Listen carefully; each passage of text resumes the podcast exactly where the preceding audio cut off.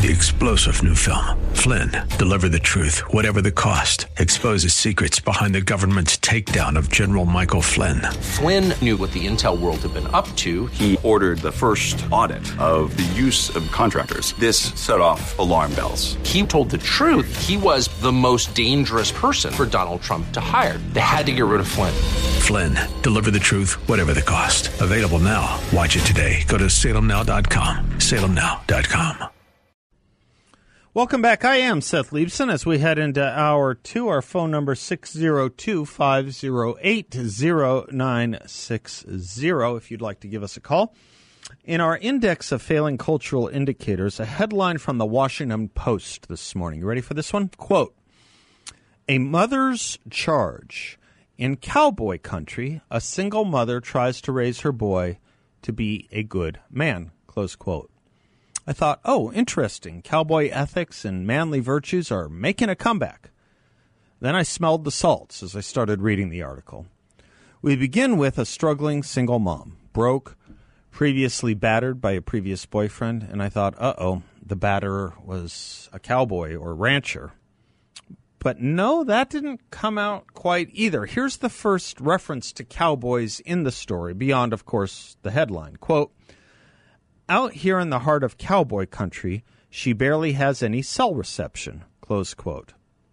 So it's cowboy country, and whoa, no cell service. Here's the next reference to cowboys in the article. Quote, "Strict and traditional notions of manhood, she believed, were not just dangerous, but an outright lie, used to control women and men alike. Nowhere did this seem more relevant than in the back roads of her home state of Wyoming, the cradle of the American cowboy, where she had seen firsthand how violence, exaggerated masculinity, and misogyny could reinforce one another." Close quote.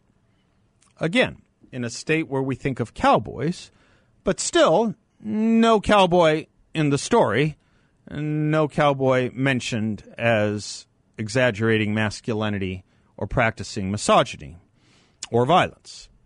Then the third reference beyond the headline, quote, "Strict and traditional notions of manhood, she believed, were not just dangerous, but an outright lie, used to control men and women alike.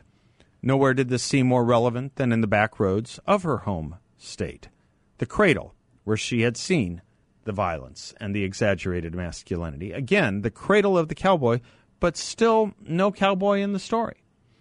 Let's cut to the chase. There is no cowboy in this one woman's sad tale of misery. Not one. We learned she was pregnant at sixteen. We learned she became what we now call a sex worker. And we learn that the on and off again, here today, gone tomorrow, man who most abused her and her son was, wait for it, not a cowboy, but a tattoo artist, who, among other things, introduced her to heroin and fentanyl, which also became part of her life. But cowboys are the problem. Traditional men, as she puts it, are the problem. Yes, toxic, we get that word again, as in toxic masculinity she wanted to shield her little boy from. We learn this, too, as if we didn't know. Men, not cowboys, not tattoo artists, men, in the article we are told, are responsible for eighty-seven percent of violence in this country. Still nothing about cowboys. I suppose if we want to denigrate men, sure, we've been good at that for a while, but it seems to me two things. What this woman needed was a real man, a man of classic and martial virtue, a real cowboy, not a tattoo artist or any man who impregnated and abandoned her at age sixteen, much less one who introduced her to fentanyl and heroin. eighty-seven percent of crime, violent crime, committed by men. Odd thing to put in this story, because there's another way to look at this, and perhaps a more accurate way. There are about one point two million violent crimes committed in America per year. About one point two million. High percentages are committed by the same people. In other words, you could have five crimes in that statistic. statistic, all committed by the same person or man, okay? We're talking crimes, not criminals. But let's be liberal on this. Let's be expansive on this for the sake of argument and just assume that one point two million people commit violent crime, that the one point two million people committing crime, eighty-seven percent of which are men. Just assume that for a moment, that we're talking criminals, not crimes, okay? That would be about eighty-seven percent of that would be about one million forty-four thousand men committing crime. Again, arguendo, assuming each crime committed by a different person, which is not the case. In America, we have two hundred ten million men over the age of eighteen. I can see what Bill's doing with his head. So at the most liberal of interpretations, ninety-nine point four percent of men do not commit violent crimes. May I repeat that? ninety-nine point four percent of men, really more, do not commit violent crimes. What we know then is over ninety-nine point four percent of adult men aren't criminals, don't engage in this kind of behavior. But of course, the Washington Post and this Wyoming woman make sure we know the other number, that almost ninety percent of crime is committed by men, and not that over ninety-nine percent of men do not commit violent crime, because everything has to be the worst and seen through the most possibly terrible lens, especially when it comes to men or a left-wing narrative. Far better for this woman to know and to have known is this statistic, one conservatives have been preaching for years, one that actually comes out of a liberal think tank, the Brookings Institute. So liberal, Nixon wanted, Richard Nixon wanted to destroy it. Here's the statistic. The, here are the statistics, statistics that have been denounced or ignored or buried by liberals because they represent what is derisively called middle class or white values. Graduate from high school, have a full-time job, and wait to get married until after twenty-one, and don't have children until you are married, and you not only will not have these tales of misery, you are ninety-eight percent certain not to have these tales of misery. As for children without fathers, same exact thing. The Smithsonian denounces as symbolic of white culture the idea of an intact family, but the research has been steady since nineteen sixty-five. To quote Professor David Popeno, the decline of marriage and the rise of fatherlessness in America remain at the center of some of the biggest problems facing the nation. Crime and violence, school failure, deaths of despair, and children in poverty.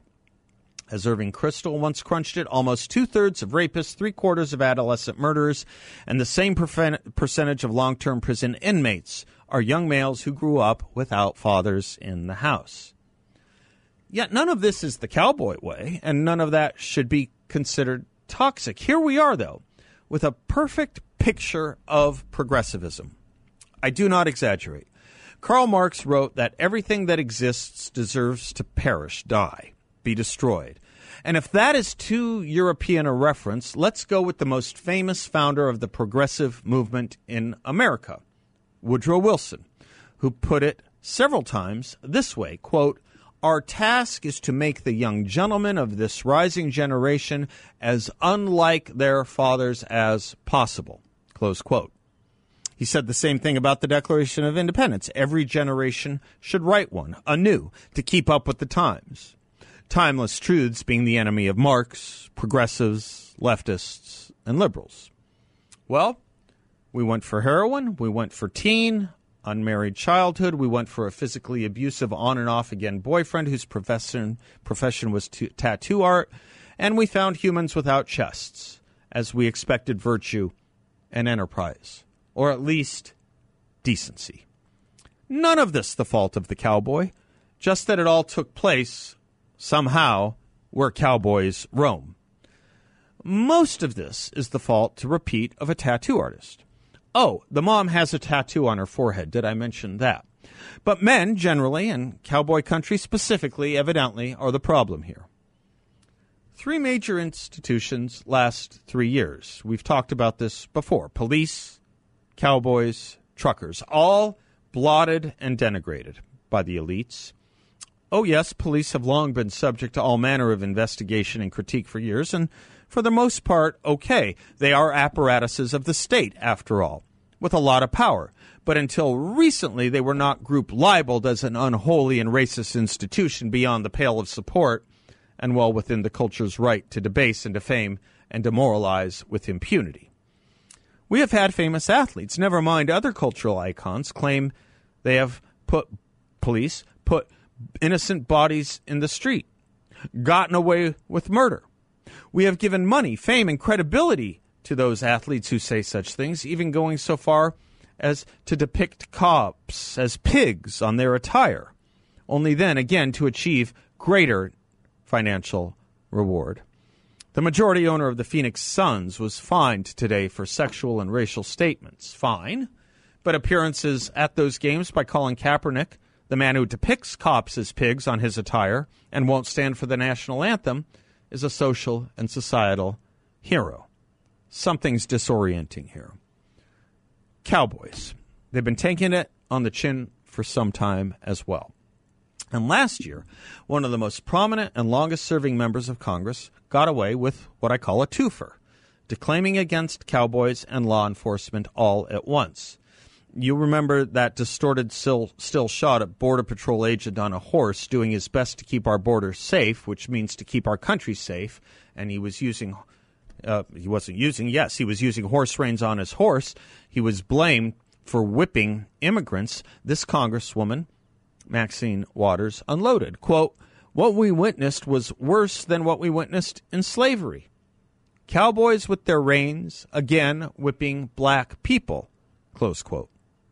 There were no whippings of black or any other people, by the way. Those agents have been fully exonerated. But you know what else there weren't? Any apologies for that slander.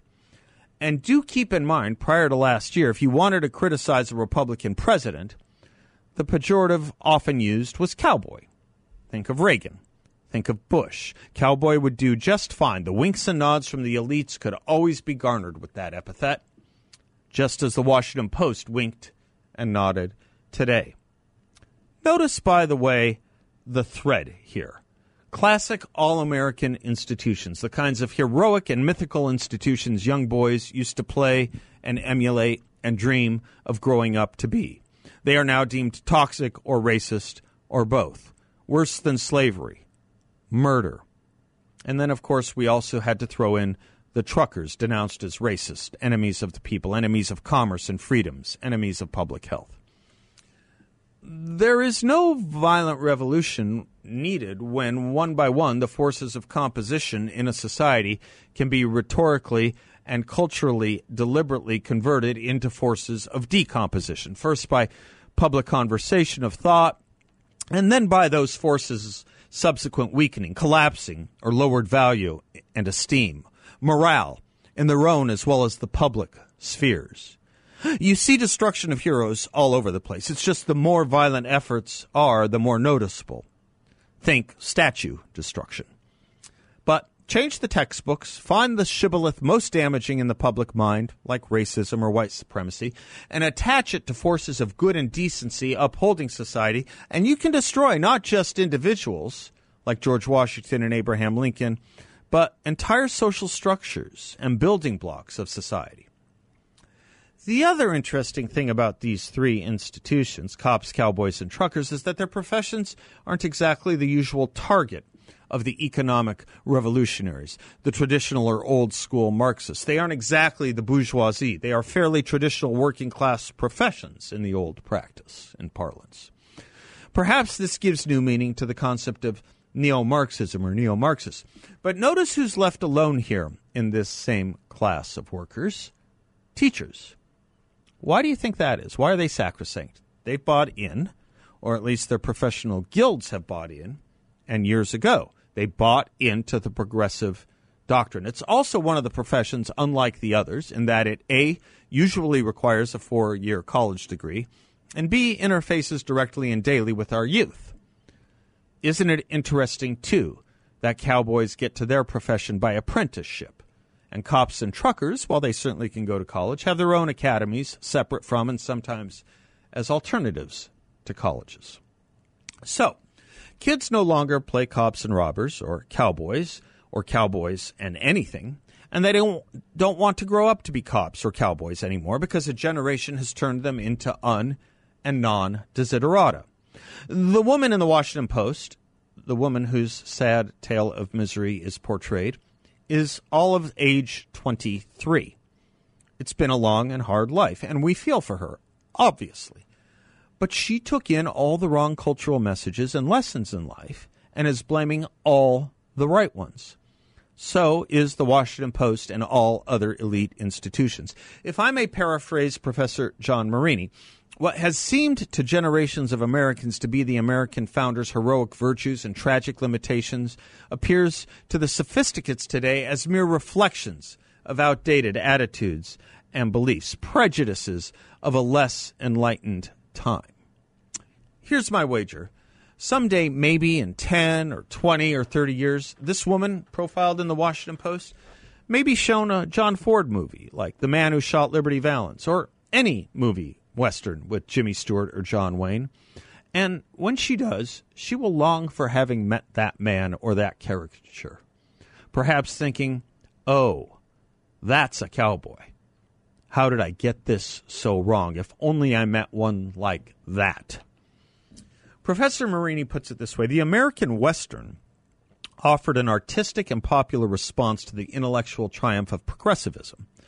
Progressivism, in all its varieties, as Woodrow Wilson made clear, severs us from the past by asserting our fundamental superiority to all that which has gone before.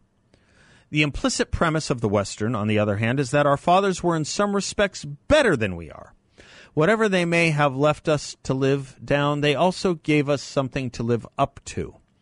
The Western restores our connection to the past by acknowledging the fullness or moral wholeness of the past.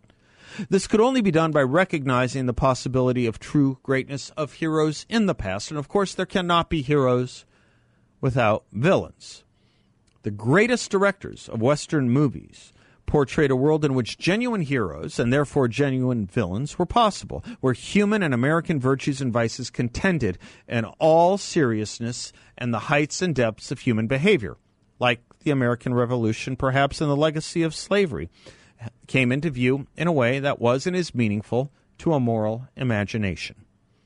And to the progressive, or this sixteen-year-old, or this twenty-three-year-old, or the children in adult bodies who run the Washington Post, everything beautiful needs to perish.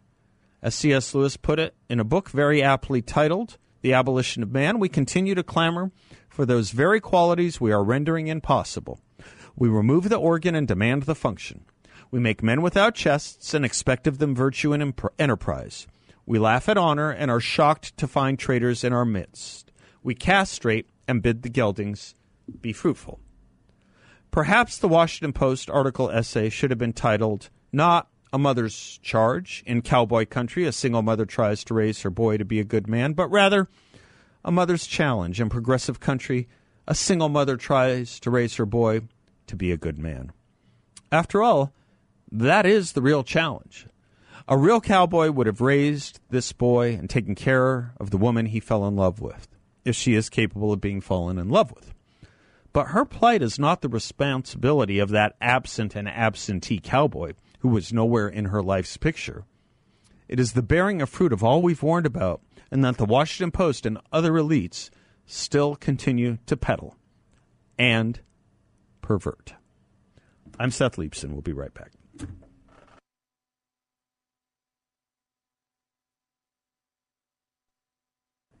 Welcome back to the Seth Leibsohn Show, portions of which are brought to you by Cool Touch Air Conditioning, Heating, and Plumbing.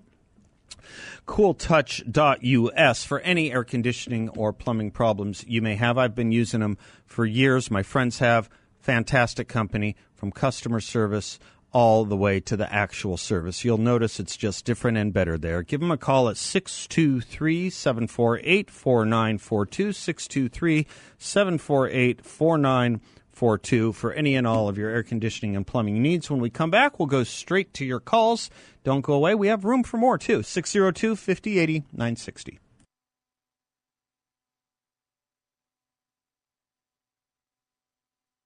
Welcome back to the Seth Leibsohn Show. Bob is in Payson. Bob, thanks for your patience. No problem, Seth. Hope you're having a wonderful day. Oh, of course I am. I hope you are, too. I am. This past Sunday, I watched my first N F L football game in over two years, and it was quite nice. I didn't see one knee taken to the ground, not one. I don't know if you watched the game up. It was up in Denver and in Colorado Springs, the Air Force Academy, and they had a cadet sing the national anthem. I know you're a music lover, and I don't know if you heard that national anthem yet. God bless you, Bob. Oh, gosh, that's. Uh, thank you for saying this. Thank you also for turning it out for two years. Um, I, I, I did. I yeah. went to the game. It was fabulous. There was a lot of patriotism. Good. And you should have heard this Air Force cadet sing the national anthem. You know, I guess I, I guess I didn't. I was watching a trumpeter do a different one at a different game, but I will go and get it, Bob, because, yes, I, I love great art like that. Great. Please, I please, will. please, and, and tell everyone about that tomorrow. Okay. Anyway, after the game, I was kind of channel surfing. I hit a channel by mistake, and I think I came up with channel one oh two in Phoenix. I don't even know if there is a channel one oh two. But oh, with the cables, they're all off. But yeah, I, I get you. What I, I know what you mean. It was probably, yeah. Okay, go ahead. And they had a commentator interviewing Senator Mark Kelly. Yeah, yeah, yeah, so yeah. This was uh, Politics Unplugged, I think you're referencing. Yeah. Mm-hmm. I think that might be. Yeah, I, don't know the I think it's a production he, of Channel three and five. Yeah. Anyway, he asked Kelly at least six questions. And you know what? Kelly, I didn't realize Kelly is very slick. He did not answer one of the six questions, but he also he never lied about anything. He also went on some sort of tangent. For example, he asked Senator Kelly, if President Biden came to Arizona, would you want him to visit you and support your campaign? Kelly came back with a couple ones I don't remember, and he said, well, if I'm not in Washington, D C, supporting the, my constituents in Arizona, I might like to come and see, but I'm very busy in Washington very often. Never, never answered the question.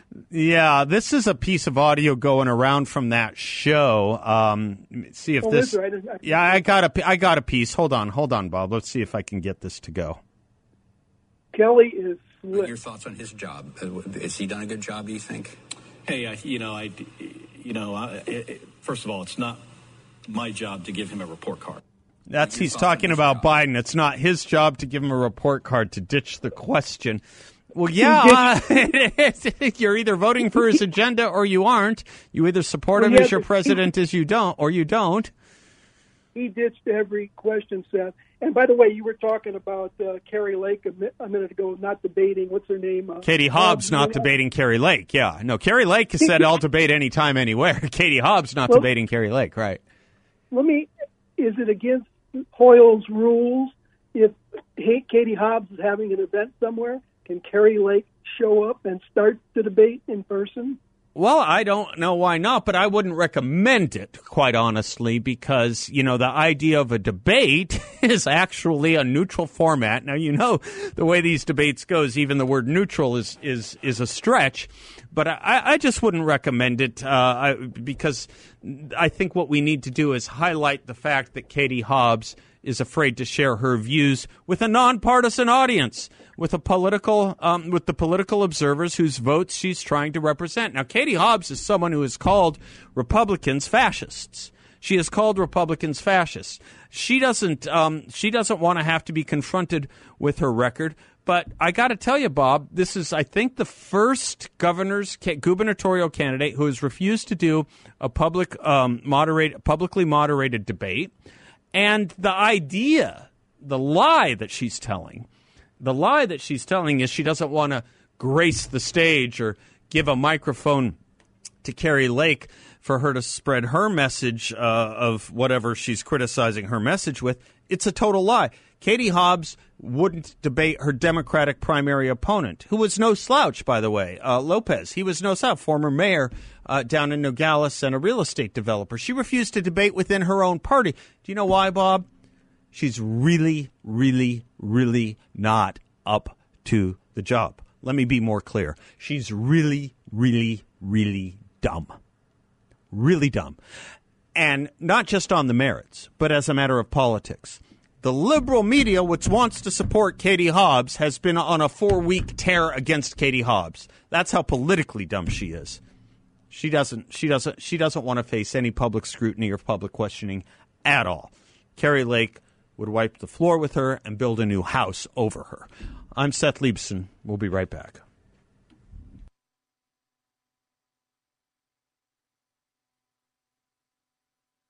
Welcome back to the Seth Leibsohn Show, portions of which are brought to you by my friends at Y-Refi. If you are looking for a remarkable investment opportunity with a great return for investors, check out my friends at Y-Refi. They're offering a fixed no-load interest rate up to ten point two five percent return for investors, all in a secure, collateralized portfolio.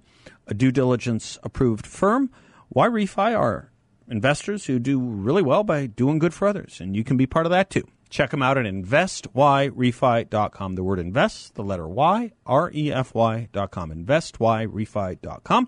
Or give them a call at eight five five, three one six, three zero eight seven. eight five five, three one six, three zero eight seven. Tina's in Star Valley. Hello, Tina. Hi, and uh, a shout-out to my friend Bob from Payson. Oh, good. I'm glad you guys know each other. Got, got to be my neighbor, right? I yeah. would imagine. I would imagine. Well, we're yeah. all neighbors, aren't we? Yes, we are, but uh, we're we're we have the more of the propinquity. Yes, physical propinquity, if you want alliteration. Yes, we do. Yeah. Yeah. First of all, your monologue was fantastic. Thank I you. Thank you so much, and I, I I hear these stories about these. No, gosh, they're they're mentally disturbed people, and their victimhood is such on a, an Olympian level. Yeah, yeah. You're you know, talking about that Washington Post profile, a young girl. Oy. They're profiling yeah. her. She's twenty-three, uh, got oh. got pregnant at sixteen, and has, has lived a life of uh, poverty, uh, uh, physical abuse, and uh, heroin and fentanyl addiction. At eight, all, all, all now at the age of twenty-three. Yeah, yeah, it's very yeah, sad. and it's very all sad. the it's all the fault of cowboys. Yeah, because she because right? this happened in yeah. cowboy country, cowboy right. country. Not a single cowboy right. is in the story, however. Yeah, no, it was. If it there was were excellent. one, we wouldn't have the story, probably. Right, that is correct. And uh, just uh, that, you know, kudos again. And I uh, just had lunch with Alan Korwin up here. In oh, yeah, yeah, yeah, yeah, yeah, yeah. Yeah, and he's an old friend, and uh, we were talking about you, as you know, and, uh, both in admiration. He said, this is his phrase, and I, I really think it's true. He said, you are the, Dele- the David going against the Goliath. That you are, that said, you, Tina, are. It, it, No, what, no, not me. You, Seth. Oh my goodness gracious! Oh my goodness gracious! I'm one of I'm one of the stones. Okay? Oh but my goodness gracious! Yeah, yeah, yeah. One of the what? Five stones? Five stones, I think. Yeah, yeah, yeah. yeah. Wow. Yeah, and and we were at a Wendy Rogers luncheon, so it was great. And yeah, you we know the it, well, first of all, you guys are great. too kind. Both of you, all of you, are too kind to say that, but. One of the interesting things that's uh, about that David and Goliath story, I think I'm right about this. There are people in the audience, including you, who know this story much better than I do. But one of the interesting things about that story is, am I not right that David had to fight Goliath because the king, in this case Saul, refused to? Was too cowardly. That's too. what I. That's how I remember it. Yeah, I, uh, yeah. That's an to, important to message for us. You know, we may yeah. have leaders; they may even be saintly. But sometimes we have to we have to be the ones to, to show the girth. We have to be the ones to show up the martial virtues and show them what fighting really is. Absolutely. And, you know, this is why I, uh, uh, and of course, if Bob is listening, uh, and if he's one of the few subscribers to the Payson Roundup, I just opened up my, my edition um, from Tuesday. Uh, today, and uh, it's just full of, of uh, leftist bile, which, you know, here in Payson is so uh, bizarre, but that's how our paper has gone. And so I've been writing letters to our paper trying to be, you know, one of the stones or maybe the little David of the neighborhood. Mm-hmm. Um, 'cause it just, you know, it is true. We all have to stand up. And I heard a lady tell me the other day, well, I don't think I'm going to vote in the next election. I'm so, uh, and I mean, I what? tried not to jump down her throat. What? Yeah, I know. Thank you. Yep, yep, yep. I and tried not her, to jump what, down what her, her throat, Tina, but that what, was my what is, response. What is her reasoning for not wanting to vote? Well, you know, I just don't like the way that the fight is going. And I'm like. It's not about her. It's not about her. I thank you. And I, I think I turned her. I don't I, care I quoted, what she um, likes. We're trying to save yeah, a country here. Right. And I said, it was an ancient Roman, I can't remember who, but I love this quote. You may not take an interest in politics, but politics will always take an interest uh-huh, in you. Uh-huh, uh-huh, uh-huh. And I said, so if you don't vote, you're going to be the victim, and you're not going to be able to join the Victim Olympics on my team. Nice. Nice. Yeah, and, you, and then we, we, we had lunch together. Aw. Well, that's the way to do it. Uh, that's the way to yeah. do it. And, of course, all civil – with more civility than my expression communicated. But I, I really have – I have to tell you, Tina, very little patience for people who personalize these elections. Uh, first of all, um, since when do we put personalities over principles? In no sane society I know do we put person – that that that's a cult of personality. That's a dictatorship. That's a tyranny. That's what they do. We don't yeah. do that here. We're here to fight for and save a country. And I don't I, – I don't, I don't care what you – probably the most saintly man – person who ever served as the president, at least in our lifetime, probably if you're looking for a saint, it's probably on a personal level, it's probably Jimmy Carter. It's probably uh, Jimmy you, Carter. Exactly. What did that get you? What did that oh, do for you? What did that get the I world? Lived, what did I that lived get through to the? It, it was yeah, yeah. It was it was it was beyond dreadful. I mean, I lived through that the, the debacle. Yeah, and he was such a good man. Yeah, that's my point. That's my point. Yeah, get over exactly. this personality business, and I don't care if yep. someone's not your particular taste. Pick an ideology yep. because, as you put it, Tina, that ideology will pick on you. If you're not careful, right, it will pick on That's you. Right. The worst a conservative or Republican wants to do to you is leave you alone. That is far, yeah. far, far cry from what the liberal or Democrat wants to do to you. Yeah. Yeah. And as we had this luncheon for Wendy Rogers, and Alan and I were sitting next to each other, snarking back and forth, uh, the Democrats were next door having their meeting. It was so funny, you know, in a in the same restaurant. And um, there was a guy standing at the door as they poured out of the room. They weren't pouring out of the room; they were trickling out because there weren't a whole lot of them. Um, but they he he was standing, and I went up to him and I said, "You're guarding us against the Democrats?" And he smiled and he said, "Well, I am guarding." Yeah, yeah, yeah. Because they've gone they've gone feral. Oh yes, they have. Oh, yes, yep. they have. They have called yep. you fascists. They have called you white supremacists. Yep. They have called you enemies of the people. They have called you threats to the Constitution. The truth yep. is, if you boil down anything they have stood for over the last three to five years, five years, let's say, if anything they have stood for over the last five years, those labels are accurate. It's just about themselves. It's about exactly. themselves. I don't know that it's projection, but it's certainly gaslighting, and they know it. They know it. Yep, yep, it hey. is. And it, it's getting worse. It's getting more polarized, yep. and and the people who are really mentally ill and, you know, and, and can't even uh, think straight are being pulled to their side. Of course. Magnets. Of course, that's right. Of course, that's right. I, abso- I have so much to say about this, but, Tina, you said it. You said it. God bless you. God love you. Thank you to you and Alan, of course, for the overly uh, undeserved, generous comment. But thank you both. I'm Seth. We'll be right back.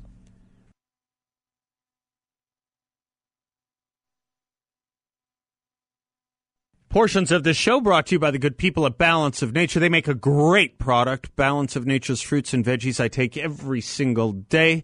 They will boost your energy, your immunity, your overall health with pure potent plant power. Take it once a day. You are good to go. one hundred percent natural.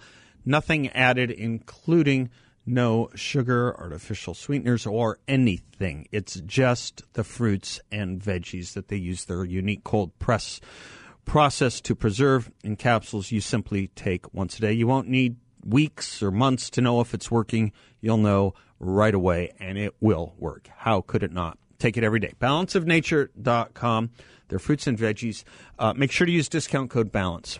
I learned a long time ago that when it's seemingly difficult to move people on a political issue, even when it touches children or affects or involves children, Um, you will move them if you do cats and dogs. If something affects cats and dogs, pets, household pets, domesticated animals, people are moved in a way that not even harm to children moves them. It's a little weird. It's a little perverse, but it's there.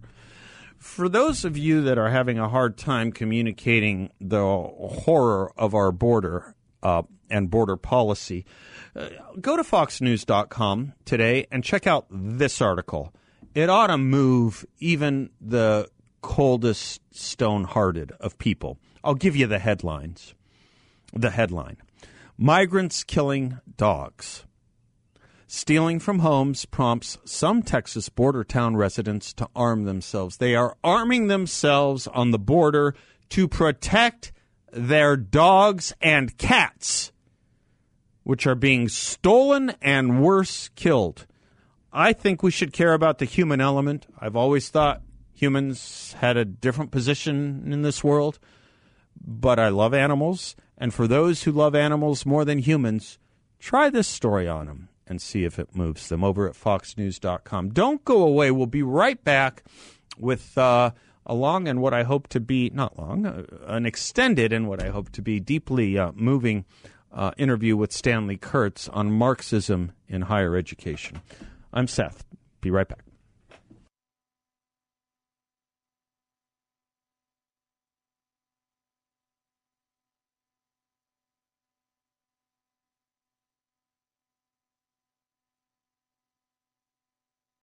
Three-star General Michael J. Flynn, head of the Pentagon Intelligence Agency, knew all the government's dirty secrets. He was one of the most respected generals in the military. Flynn knew what the intel world had been up to. He understood its funding. He ordered the first audit of the use of contractors. This set off alarm bells.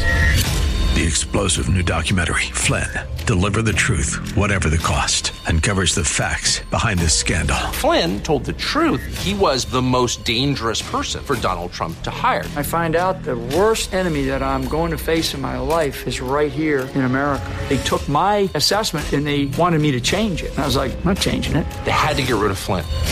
With in-depth interviews, archival footage, and never-before-seen personal records of the man behind the headlines. I just felt like I was drowning. Flynn, Deliver the Truth, Whatever the Cost. Available now. Watch it today. Go to salem now dot com. salem now dot com.